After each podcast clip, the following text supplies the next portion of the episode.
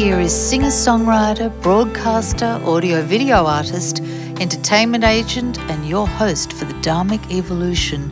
It's the master storyteller himself, James Kevin O'Connor. Thank you, my dear friend Susan Moranti. Hey, by the way, Susan has a brand new single out. You can check her out on Instagram or go over to dharmicevolution.com and just type her name in the search bar and check out her interview. An awesome Aussie artist. Love this lady. Hey, if you'd like to be a guest on the Dharmic Evolution, like Susan has, twice actually, um, you can reach out to me at dharmicevolution.com. You can leave me a message on the website. You can leave me a message on Twitter, on Instagram, on Facebook, or any one of a thousand different social media sites. Not hard to find. And if you have not yet selected your favorite platform to get the show every single week at 4:44 a.m., you can do that on the website also. We have Overcast and we have Apple Podcasts and we have uh, we're on JioSaavn. Did you know that in India, in uh, Ghana, in India? So um, the Indian people have taken a shine to this show, and we can't thank you guys enough for your support. Time to introduce our latest guest for today. I've been a liar and a cheat, been a user and a thief, born a sinner, raised in need. Thank God I'm saved. Yes, it's uh, a gentleman from Erie, Pennsylvania, and he's a soldier. He is a troubadour. He's a singer. He's a songwriter. He's many things. Most importantly, he is a man who walks with God. And it's going to be a real pleasure to get into this interview. And don't forget to uh, hang out for my Mr. Magoo impersonation about three quarters of the way through the show. How that came out, I'll never know.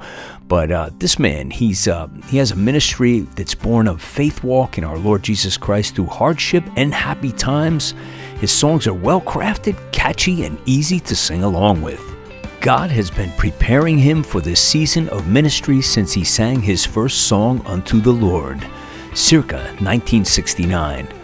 All his songs are rooted in scripture and are doctrinally sound in the evangelical traditions. He graduated from Pinecrest Bible College in 1991 and has served in many capacities at Erie First Assembly of God since 1996. You better strap up your seatbelts because we're taking a ride today on the Dharmic Evolution to Erie, Pennsylvania to visit with Scott Edward Jones. Scott, welcome to the Dharmic Evolution. Thank you for being here today. Hi, James. It's good to good have to good to have a fellow Christian, a fellow uh, uh, musician, and so many parallels here, except for the soldier. Uh, I missed that one. So, uh, well, you're just a soldier in a different way, right? Yeah, that's true. That is true. Um, but I want to start off by uh, saying, first of all, thank you for being here, and also. Um, love your songs and want to start by thanking you for your service uh, in the military. And I just think it's um, it's kind of overlooked in some of our lives. Some of the people who have never touched that or never experienced that, we kind of take it for granted a little bit and just we don't really know um, what goes into it. And I, I kind of get a feeling that um, a lot of us would be frightened to know the real depths of it. you don't want to know. yeah, I, I, I know. I hear it. Um, I was very very young. I just missed Vietnam, and I remember um, this young man came back, and he was only like two or three years older than I was, and the, and they had just abolished the draft a couple years before, so I, I missed it. I was going to get my draft card, and it was like done. It was all over. And this guy came back and he was he was a complete wreck. And he said he was just drinking every night to kill the nightmares and the pain. And that was my first taste of I think I was like 19 when I met this guy because the drinking age back then was 18. And uh, and I just couldn't believe like how unglued he was.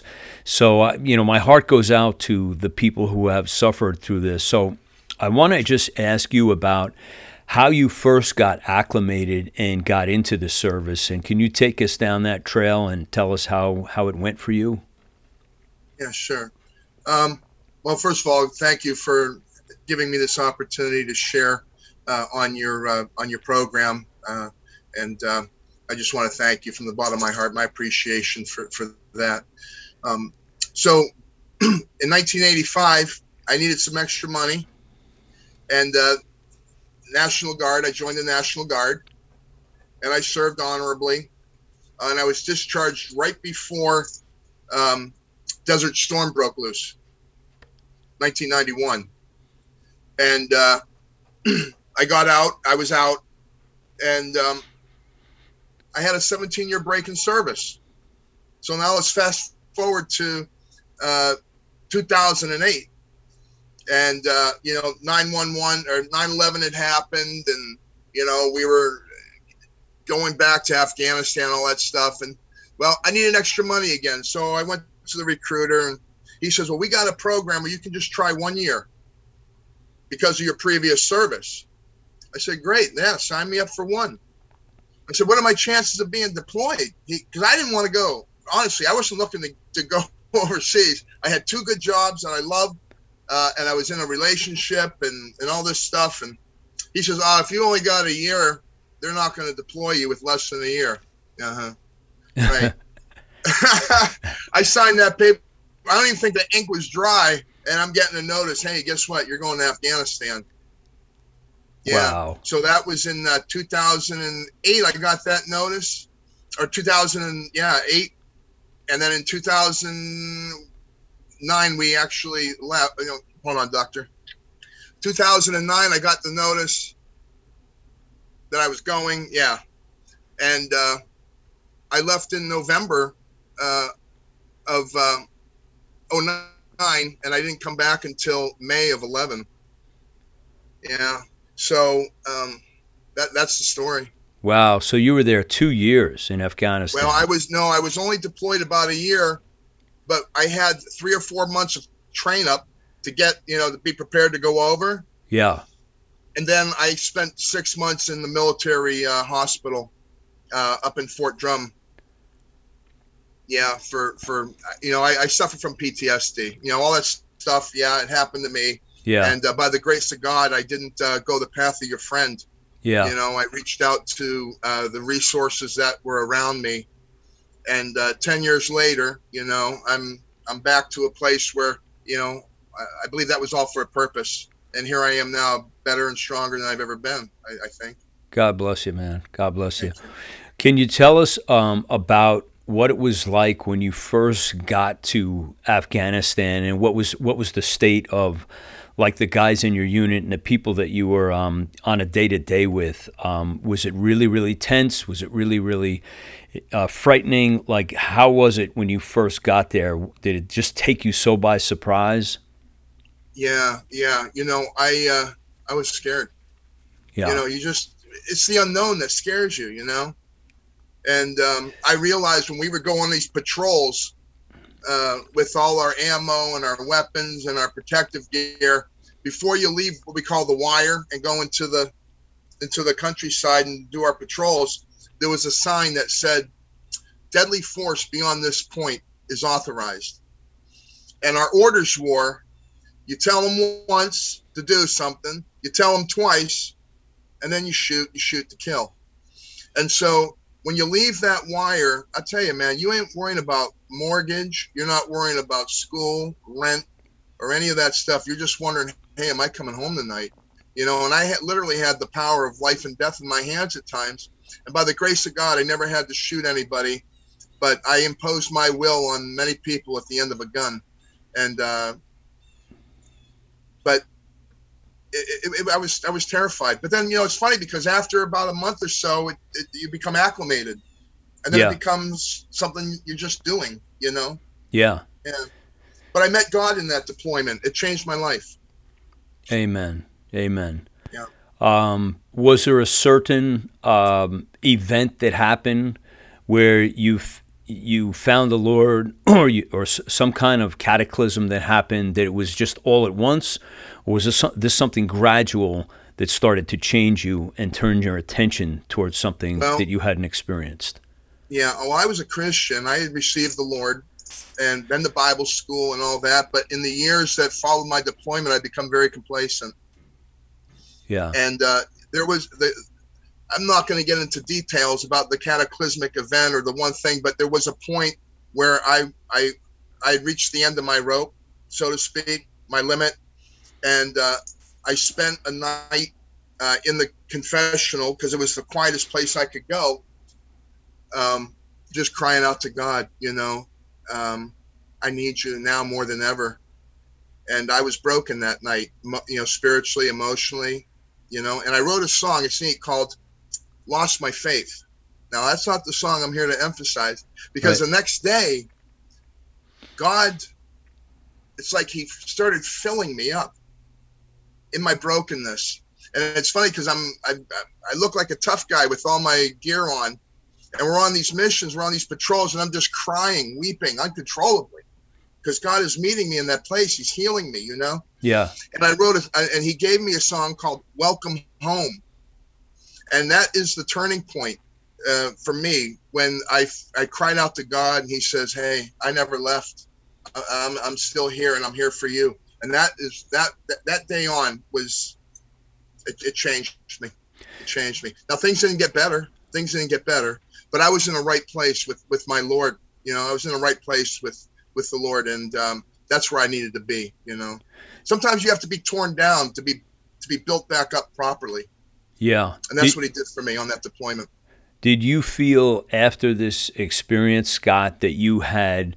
more of a sense of manageability, if you will, um, over your circumstances. I mean, I know, like you said, it, it didn't get any prettier or any less stressful, but um, did it give you a, a, certain sense of inner calm to deal with deal with it better? Yeah, it, it really kind of focused what my sense of purpose was and why I'm really here, you know, and uh, what we were doing, you know, on the field out there, and uh, it, it focused that. And I'll be honest with you, when I came back, I was a hot mess too. Yeah. It was. It wasn't pretty. Uh, and um, but there was still that hope, like that. I call it my my uh, north star, my guiding light that kept me going in the middle of that wilderness, in the middle of that uncertainty, in the middle of that confusion.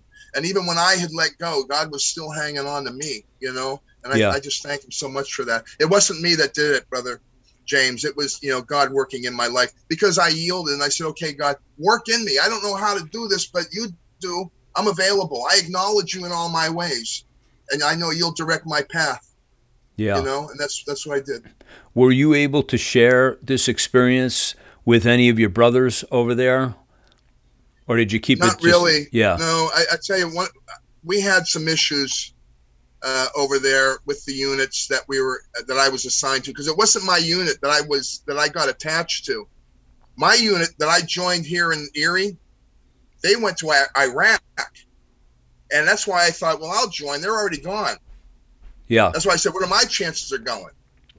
Well, they they pulled me out of Erie and they stuck me down with a bunch of strangers, guys I didn't know from Adam, and uh, that in itself, you know, because we're all under duress as it is, and uh, it brought out the worst in, in a lot of people, and uh, so I was I didn't know who to trust over there. Honestly, I had one I had one battle buddy one guy that I knew had my back. Everybody else was suspect. And a lot of times I felt more, I felt safer going outside the wire. Wow. I really did. Going really? out on patrols, I felt safer than uh, what I was having to deal with back inside, you know, on the on the base. So, do you feel that you were ostracized in in for the, the reason being that nobody wanted to get close to you because you know new buddies have a tendency to not be around too long? and they get killed or maimed or their legs shot off and you don't the see reason, them. The reason why they didn't want to be around me is because I stuck up I stood up for justice and I made a stand when everybody else wanted to sit and I put my I put it on the line and I said I'm not going to abide by what you guys are doing. It was pornography. These guys were just I don't want to get into detail. These guys were just they were deviants. Right. They were horrible. It was uh, sickening. And I wouldn't go along with it. And they punished me and punished me and and before I deployed, they told me I better watch my back. And as a result of that, I had to go to command, report what had been happening for the last three months that I had been documenting, and it was it was it was it was not pretty. It was it, it ended up launching a whole investigation. Uh, the unit, the platoon, was broken up. Officers were decommissioned. Uh, sergeants were sent home. Article 15s were handed out because I wouldn't. I, I stood up and would not abide by anymore with what was going on, and I made a stand. And that was 90% of my issues. Yeah.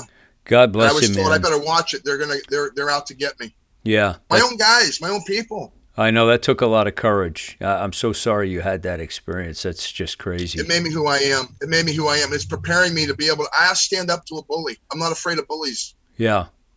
I'm not afraid to stand. That's part of my calling, James. You know, when when people are said are called to stand, when everyone's standing, I'll sit if need be. And if everyone's sitting, I'll stand if need be. You know? Yeah. Yeah, and I feel a bit of a, almost a bit of a, um, a watchman for injustice. And if I see someone being bullied or picked on or being, you know, I, I I'll intervene, and it happens all the time. I'm not a cop. I'm not out here to police the world, but I'm also not going to abide by people being cruel and unjust to other people, especially people that are weaker than them. Yeah. Amen. Thank you, brother. Hey, this is a good time to play um, Scott's song, and this is called Worthy of Love. She met a boy with his army hat on. It was pulled down to hide his blue eyes. Cause the pain that they'd seen in this cold hearted world had watched all his dreams pass him by. Well, his heart was too big for his body and his soul been battered and crushed. But he gives and he cares and he hopes still, yeah, that he's somebody worthy of love. Oh, that he's somebody worthy of love.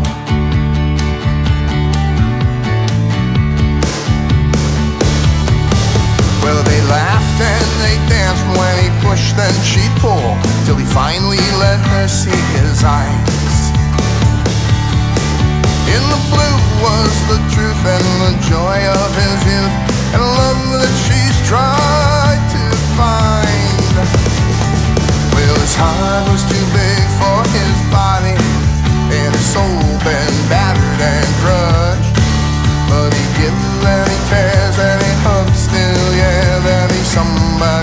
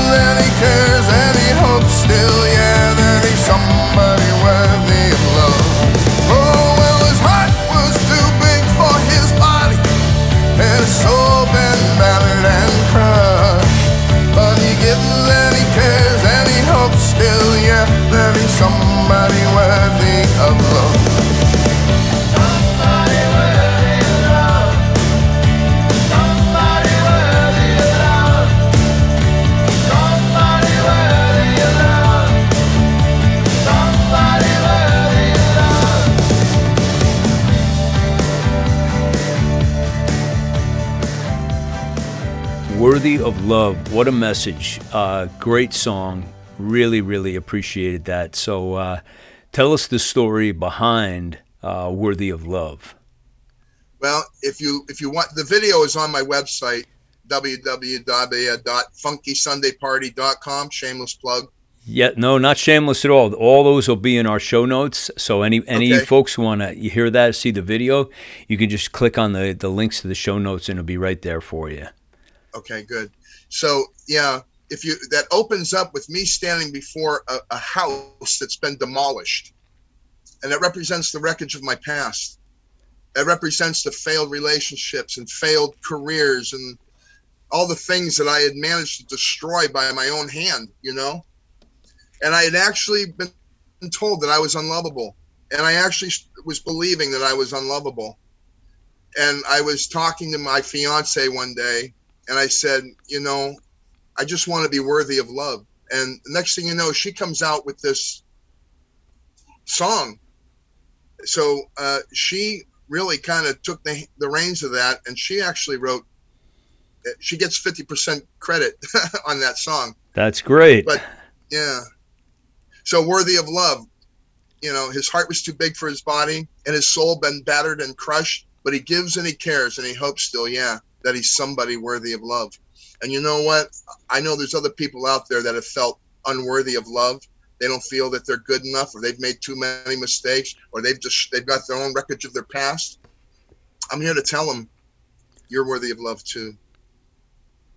Amen. Great, great Thank message. You. And uh, there are so many people. Like we tend to uh, be very hard on ourselves. Um, uh, in some ways, it's almost like it's it's almost unwarranted, you know. And you know, if God can forgive us, why can't we forgive ourselves? And I find that you know, I heard an interesting quote, uh, brother James. that said, "God told me to forgive my enemies, so I forgave myself."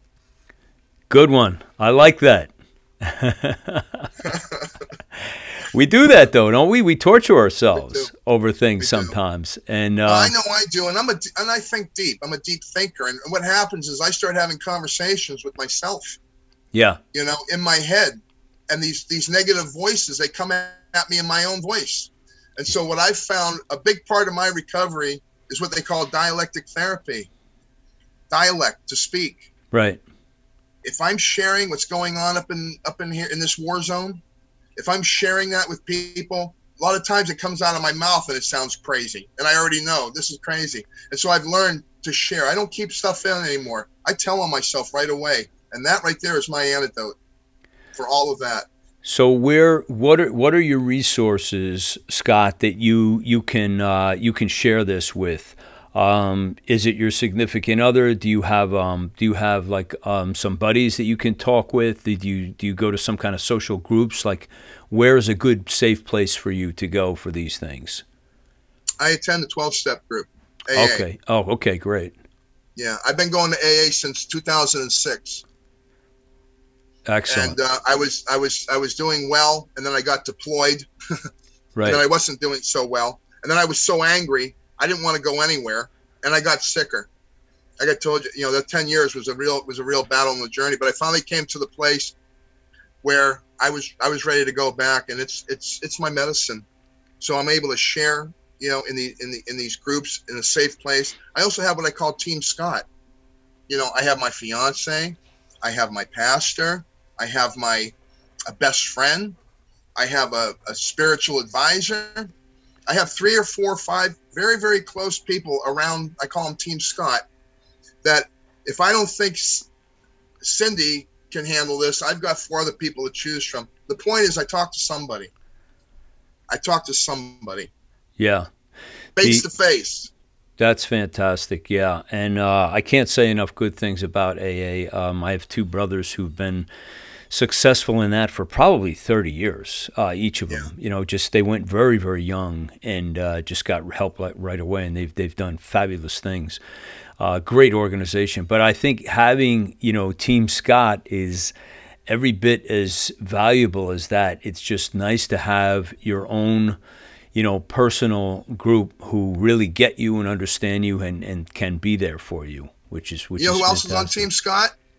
Dr. Foley. Is he? He absolutely is part of Team Scott because a lot of times I'm struggling and with my career and my music. No one else really understands all that. Dr. Yeah. Foley gets it. And he's able to give me that. I can call him and talk to him and he listens and he, he validates or he corrects or he suggests things to me. And he's he's invaluable to me, Dr. Foley. I, I couldn't I wouldn't be here be able to do any of this uh, without him. Honestly, I mean that sincerely. Thank you, Dr. Foley. Yeah, and just for you folks who uh, want to know about Dr. Eugene Foley, just uh, go to dharmicevolution.com and there's a search bar at the top. Just type in Eugene Foley or Foley Entertainment, and his show will come up. And you can find out all about uh, the wonderful Dr. Eugene Foley, who is uh, an entertainment agent and a, and a really good friend of mine. Yeah, he's a as well. doctor in entertainment law, is what he is. Yeah, yeah. He, he's a, he's a doctor to my psyche. I, I really appreciate that, man. He's a good man for sure. a great man. Yeah. A righteous man. Tell us. Um, let's move over to uh, a little bit of music for for uh, for a few minutes too, and tell us about um, your approach to music. You know, how do you work? Um, how do you put your songs together? Are you uh, a guy who always uh, puts a guitar in his hand first, or do you take out a ledger and write? Do you go for a walk? Like, where do most of your ideas come from, Scott, and how do you uh, manifest um, creating them? That's a great question. Um, you know, a little bit of all of that, but I'll tell you how it normally starts. It starts with a with a with a thought, like worthy of love, worthy of love, and then I'll get a little he- a little chorus in my head, little music comes to me, worthy of love, worthy, and then and then it goes from there, and then I'll I'll start working on you know the first you know the verses and the choruses and the you know the the structural integrity of the song. Uh, and then I always uh, I submit my songs to a review. Um, a couple different organizations I use because my friends are going to tell me my stuff's great no matter what I put out there. And um, I, I don't want to I don't want to hear how great it is. I want to I want to know if it's you know the quality of the song. So I submit to song reviews, and uh, sometimes they rate very high. Sometimes they they don't rate as high. And for every person that gives me a 10, there's always somebody that gives me a three. You know, for that one, there's always that one person that'll say, Oh, greatest song ever, great vocals, great production. And then there's always a guy at the bottom that says, Terrible song, horrible production, terrible vocals, you know. So, but I've been blessed uh, in that I'm prolific and I have so much music. I don't have to get hung up on one song. If I if a song I like it but nobody else cares, okay, well, move on to the next one. And then that song's not for everybody. Yeah. Yeah, but as I uh, I think we spoke what we spoke on a little bit before. Honestly, my my ultimate goal is I'm I'm I'm singing my songs to an audience of one. My songs are really just you're getting a little peek into my prayer life. I'm sharing intimate thoughts uh, with with my with my Savior, with God, you know, and and they're they're psalms, you know, they're songs of psalms of praise, most of them all of them really some more than others but it's an audience of one and you know my my goal really my overall goal is that when i stand before god on judgment day he says good and done well done good and faithful servant. Enter into your rest enter into the kingdom. So that's where i'm at and if people like the song good. If they don't that's okay. That's okay too. They're not my babies Um, you know I think you're. I think you did a fabulous thing by um, capturing the imagination of people listening to this show, um, specifically other singer songwriters, by having your songs reviewed by um, third party out there. That is such a great idea because too many people do get caught up in that. You know, they they stick with their little tribe, and it's it can't be mom and dad and you know the cousins. I mean, it's like you know you can do no wrong in that world, but getting really good, uh, honest, unbiased. Um, look into your world, into your songwriting. Um, that that's a really really good move, strong move, Scott. I love that. Um, so I, I would counsel all you up and coming songwriters um, to uh, to really pick up on this idea and and take advantage of this. Is such a great strategy. Um, as far as you know, you being eclectic and being able to, or be pro- pro- prolific, I should say, being able to write a lot of material. Um, I can kind of relate to that. Um, do you just put away a lot of content and like stockpile it and then come back to it or do you like just if something comes out you you just work on it and work on it until it's either going to make it or put it in a pile and move on or how do you go about the way you do it well you, well, you nailed it okay You know, it's uh, yeah. I, uh, you know, depending on how I'm feeling, usually I'll flesh a song out where I know, okay, the song's done. Intro, first verse, chorus, etc. Three and three and a half minutes long, you know. Uh, but sometimes they get shelved. Sometimes, I mean, I've got songs that I was. it's funny. I was looking at my catalog of stuff that I haven't produced, that I've written, and you know, I'm like, oh, that's a really good song. Oh, that's a good song. So even if I got nothing new, I got so much stuff that I've kind of stockpiled. I can pull it up anytime. So Yeah. I'll never, God willing, I'll never be a loss for material. But Yeah. each song, when I if I put it out, Doctor uh, Brother James, um, I, I've put a lot of time, money, and research into it. So I don't just slap everything out there. You know what I mean? And some songs aren't for public consumption. Yes. You know, some songs are just for me to minister to me, and you know, some songs are for me just to minister back to the Lord. And I hope that my very best stuff no one's ever heard. I hope that the very best stuff that I've sung has been just in those times of prayer and, and worship and, and you know an attitude of gratitude uh, with God and expressing that. Uh, I think I've created some really good stuff, and I've like, oh, I write this down, and the, I got checked. No, no, no, no, that's not what this is for. This is just to minister to me, Scott. You know, I minister to the Lord. He loves my songs. He loves them all, though. Yeah, that's fantastic. Um, I want to play. I want to play this next one. Signs of the Apocalypse. Here we go. Its image was online. Would feed the beast over time. Buy him low and compromise. Who will you choose to accept or deny? It's a sign of the apocalypse. Here we go,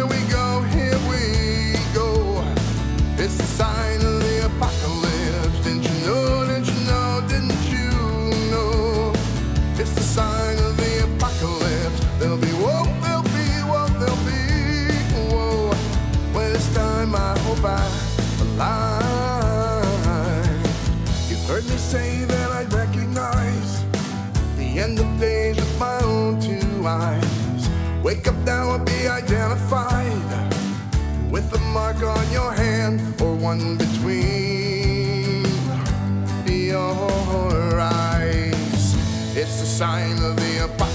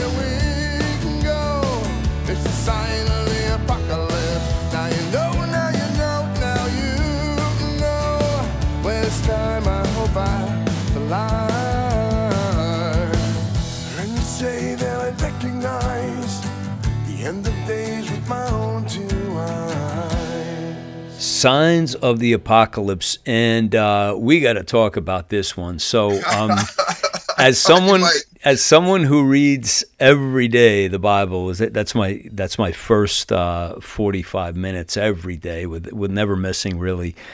And um, you know, I kind of live a similar life that, that you do. It's it's all about you know prayer and thanksgiving in the morning and studying a little bit and then writing.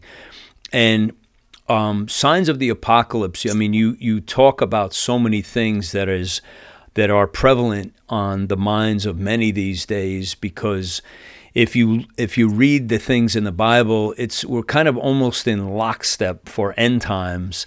And it's being proven out like almost almost daily. Just look at the Right. news and what is Right. happening, you know. And, it's, And, and it's happening faster and faster and faster and faster on a global scale. yeah, globally. it's like Yeah. every year, like people always constantly say.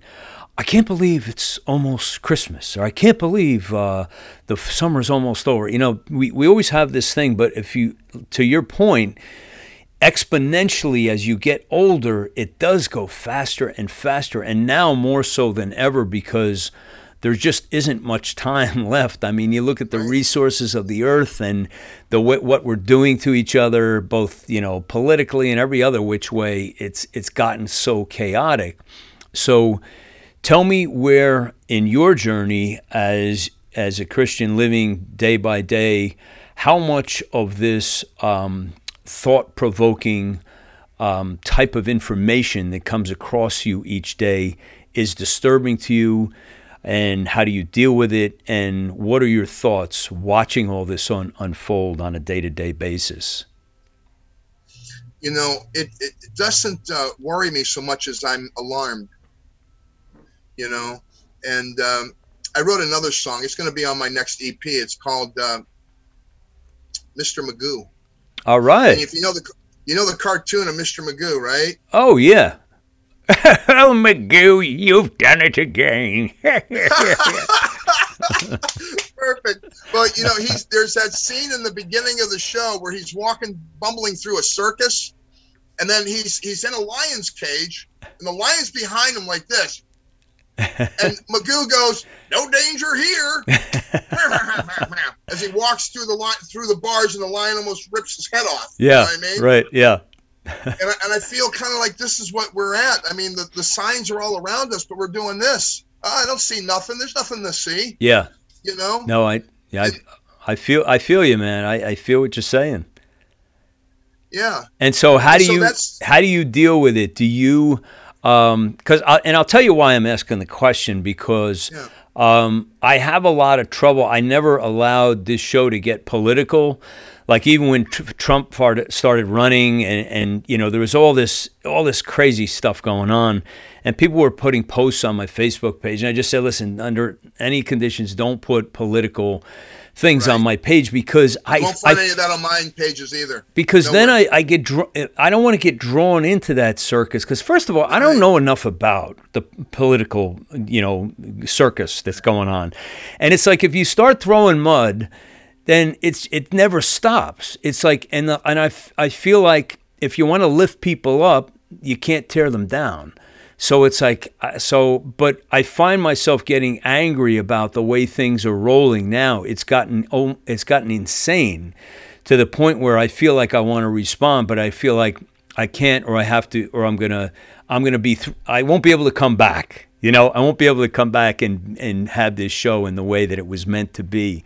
Right, so right, I right. so I keep on resisting, saying there's other people out there who do that do that much better than I could ever do it. So I stay in my Let them draw the universe. heat. Yeah, it's yeah, it's like well, it's it's that, but it's it's also you can't spread a message of uh, you know love and kindness if if you're you're busy like attacking people either. So so I don't know. It's a difficult thing um, to watch unfold, and um, I just feel like I appreciate whoever stands up for what their belief system is, um, but I know people are very scared. I know people are very upset and very concerned about their um, their future moving forward. And the reason I have, I think, and you have an advantage is I have the Lord Jesus working for me, you know, and I'm working for Him.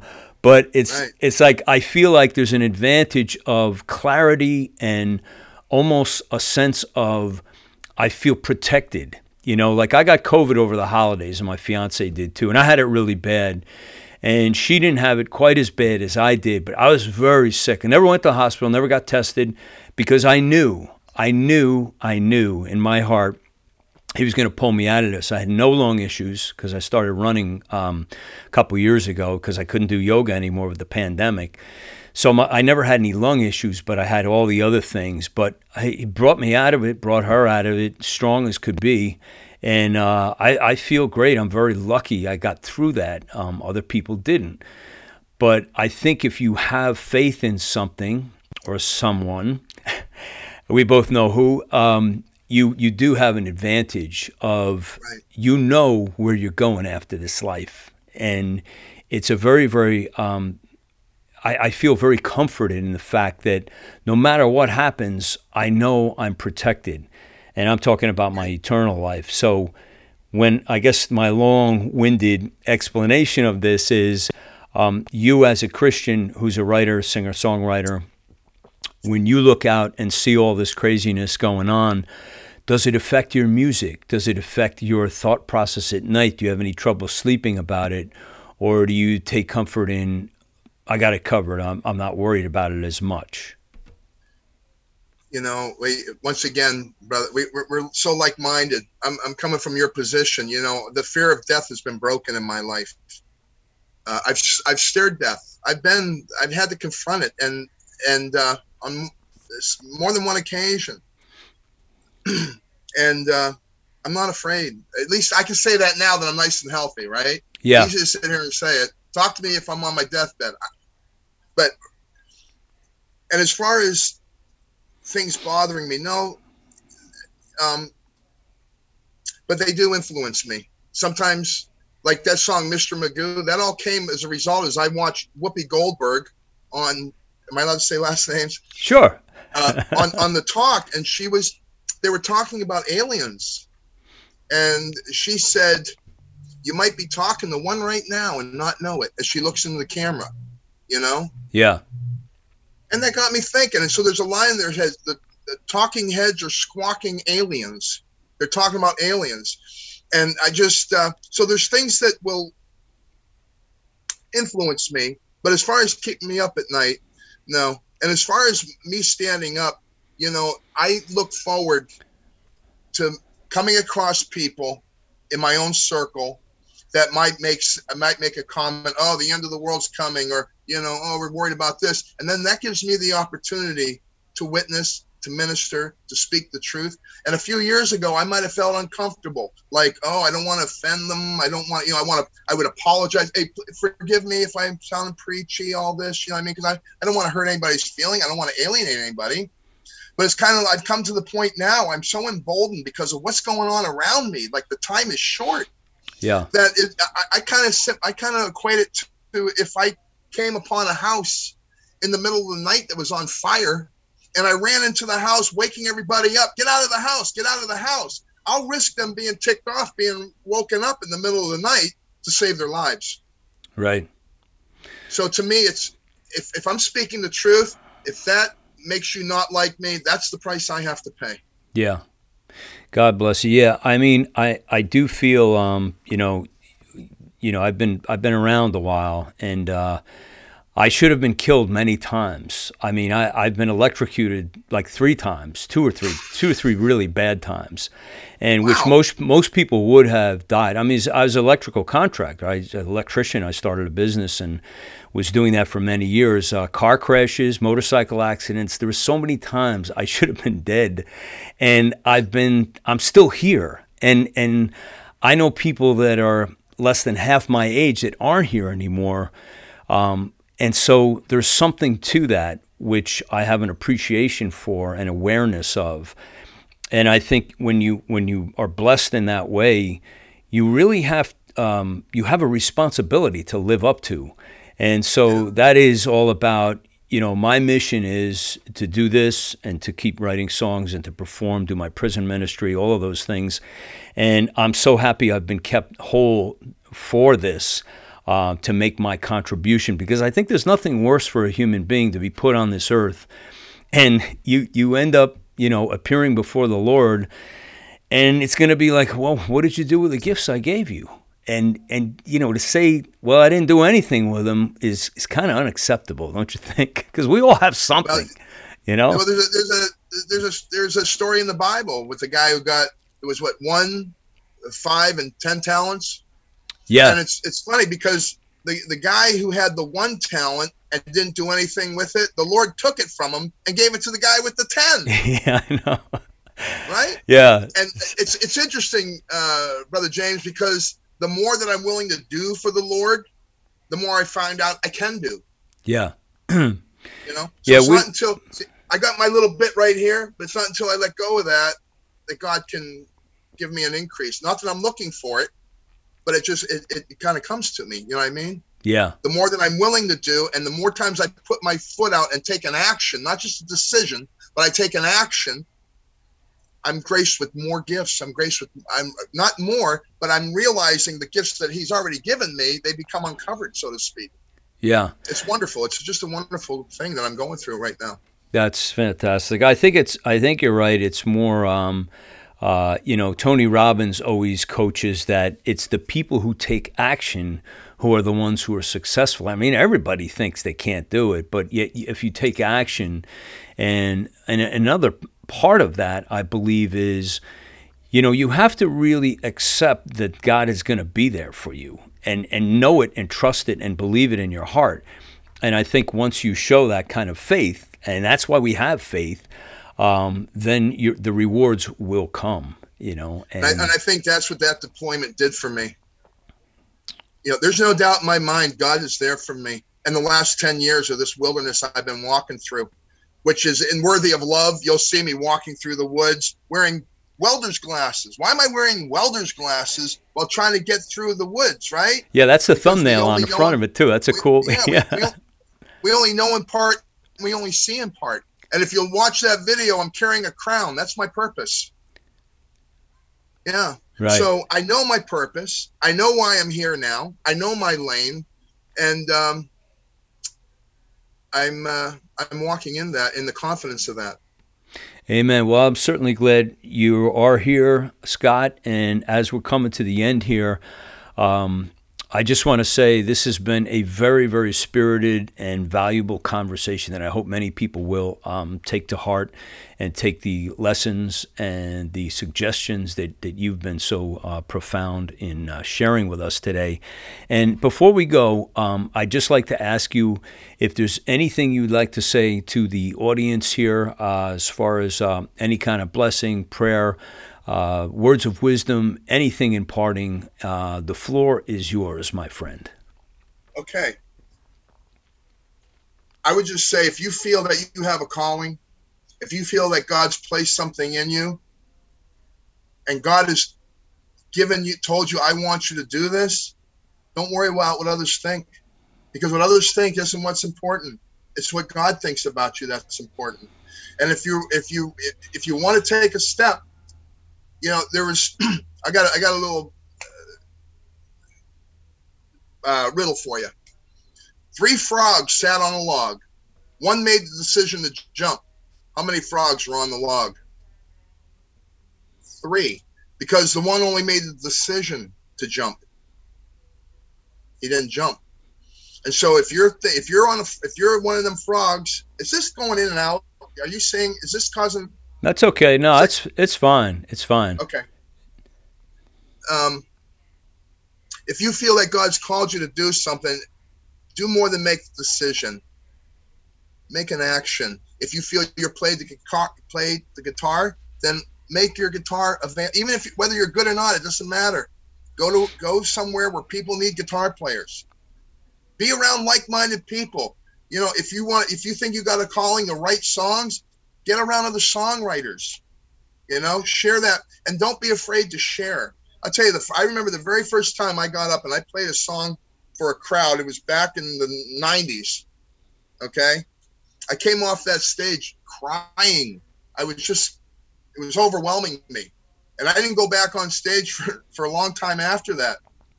But it's not going to come. And what I'm saying is, it's not going to come without some sort of resistance, especially if you're in the will of God, especially if you're doing what God's called you to do.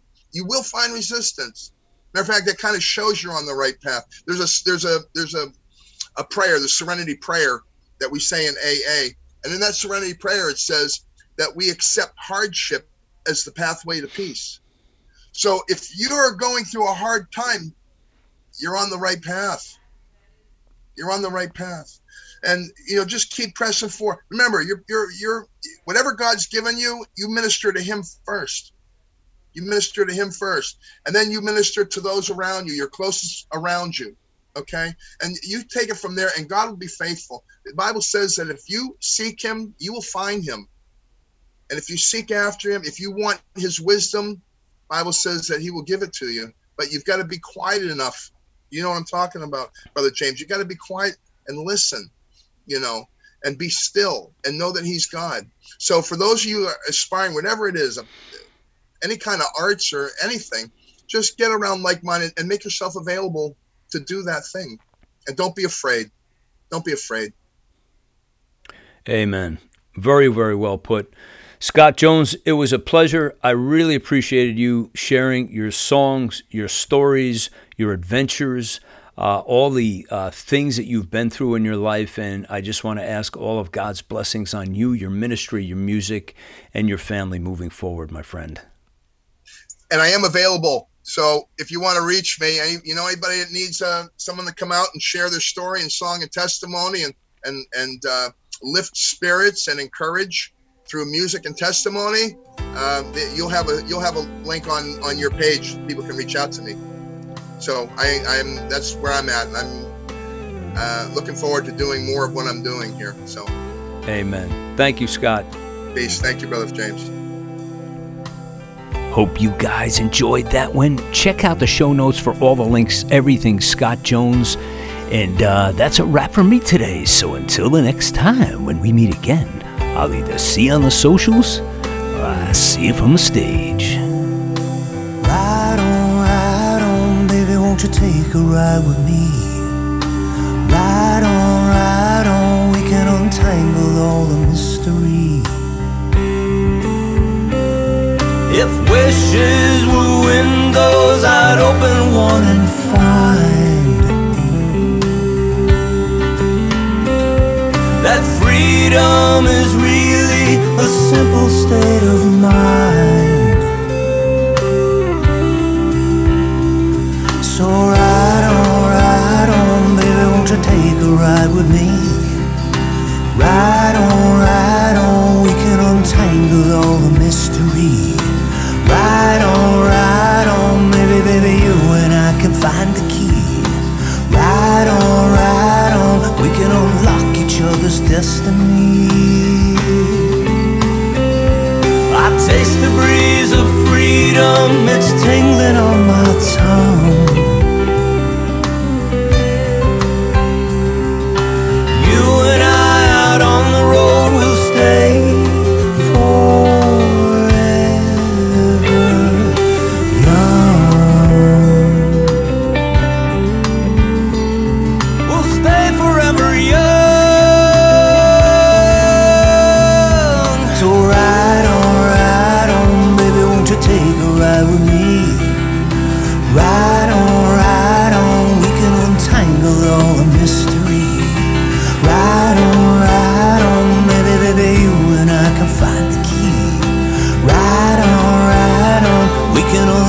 Each other's destiny.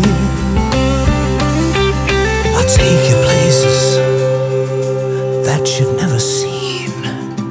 I'll take you places that you never dreamed.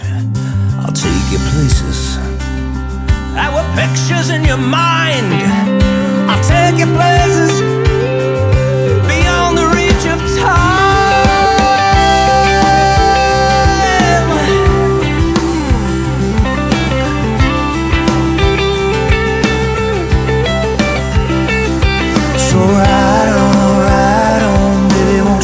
won't you